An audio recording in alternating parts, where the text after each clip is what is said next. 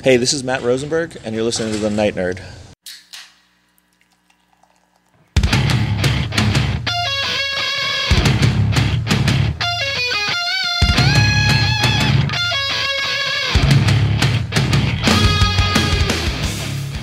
Welcome to the Night Nerd Podcast. I'm your host, Lance. It's Friday, so we're going to talk about what you want to talk about, and that is Tom and Jerry. All week we've been talking about the cat and mouse duo, ups and downs, and 200 year histories and things. Uh, but today we're going to talk about the movie, Tom and Jerry, the 2021 film that you can still watch on HBO Max a little bit longer. Now, some of you may have tuned in to watch it because you're like, wow, this sounds really neat. And you got to watch. Uh, the first part of Justice League instead. Win-win, I guess. But uh, the the film we're here to talk about the actual film. First off, it's directed by Tim Story, who is a really awesome director. I mean, he did Barbershop, uh, the Fantastic Four, and Fantastic Four: Rise of the Silver Surfer, which at this point those are the best Fantastic Four movies made. So that's pretty awesome. Um, you know, Think Like a Man, Ride Along, Think Like a Man Two, Ride Along Two the shaft that like brought them all together, and he's working on Ride Along three right now. Uh, Ride Along movies, yeah. But I love like Barbershop and uh, some of those other films. It was written by Kevin Costello, and it's got an incredible cast. So Chloe Grace Moretz is Kayla. She's she's the main human character. Michael Pena is a guy named Terrence, and Terrence is the bad guy of the film which is really interesting to see Michael Pena. You know, especially coming off of Ant Man and stuff, and really even going back to like Crash. He's the lovable guy. You know, you don't really see him play the villain very often. So to see him play not only the villain but like the cartoony over the top villain, it it was interesting. Uh, Colin Jost from SNL is Ben, who's the groom. The the whole premise is that there's this big fancy like borderline royal wedding going down at this hotel. And Chloe Grace, her character Kayla, lies to get a job there, and she's planning the wedding, and Tom and Jerry are just causing shenanigans, and she has to get rid of Jerry and stuff, okay? And we'll come back to the rest of that. Rob Delaney is Mr. Dubose. He's the manager at the hotel. And if you're like, Rob Delaney, where do I know that name from? Well, he was Peter in Deadpool 2 like the, the one of the only surviving members of X Force. So, yay for him. Um, then Ken Jeong is in like one scene as a baker. Uh, Pallavi Sharda is Preeta. She's the wife. And then the voice cast, you have Nicky Jam as Butch, who's and then Alley Cat. Barbie, Bobby, sorry, Bobby Cannavale, who is Spike, the bulldog and Lil Rel is the an angel and devil on Tom's shoulders throughout the movie. So we talked about the plot a little bit, and as it goes on, Kayla and Preeta become friends, and Preeta's like, ah, you know, I just don't want this big wedding and stuff. And the whole time, Kayla's like trying to hide that she's a con. She, I mean, she's a con artist. That's really what she is. And she kind of has a little thing with this bartender named Cameron, who's played by Jordan Bolger. Um, and hilarity ensues, I guess. Tom and Jerry do their stuff. Now, this film has been in development for quite some time, going all the way back to um, like 2009 when Alvin and the Chipmunks were doing all their stuff. And it started off being a live action blend, and then they switched it to being only animated, and then switched it back to live action. And it, I, I think it works. There's some interesting choices made in this film. One that every animal is animated, not just Tom and Jerry, but like the pigeons, the dogs. The there's a big scene later on with elephants and tigers and stuff.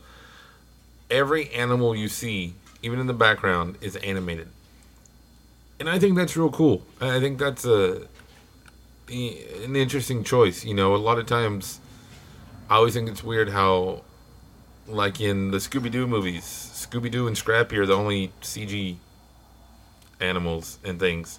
Uh, so this one kind of does that, which to me that gives a little little check on the the good in my book. Uh, the as far as the way the movie flows, I enjoyed it. A lot of people didn't. It its Rotten Tomatoes review isn't great. It hadn't made a whole lot of money. Of course, no movies are making a whole lot of money right now. But I like this movie. I dare say that this movie is one of my favorite Tom and Jerry projects.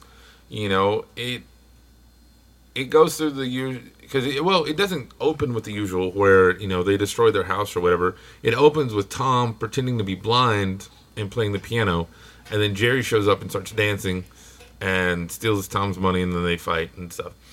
Uh, so it's a little bit different premise, but at one point they do destroy part of the hotel with the help of Butch, though too, and so you, you kind of get back into that groove. But then they end up teaming up, and then they break up, and then team up and stuff, and so it kind of cycles through everything. But it does so at a pace that I I didn't I didn't mind. You know, I enjoyed it, and the humans in it. I mean, that cast is insane. Like any two of those people, I would see in a movie, but to have all of them in a movie. Uh, and another thing that's neat is the movie like knows where it came from. It knows its roots. Claire Grace said that she like watched and watched and watched Who Framed Roger Rabbit and like really strived to be like Bob Hoskins in the way he interacted with the cartoons.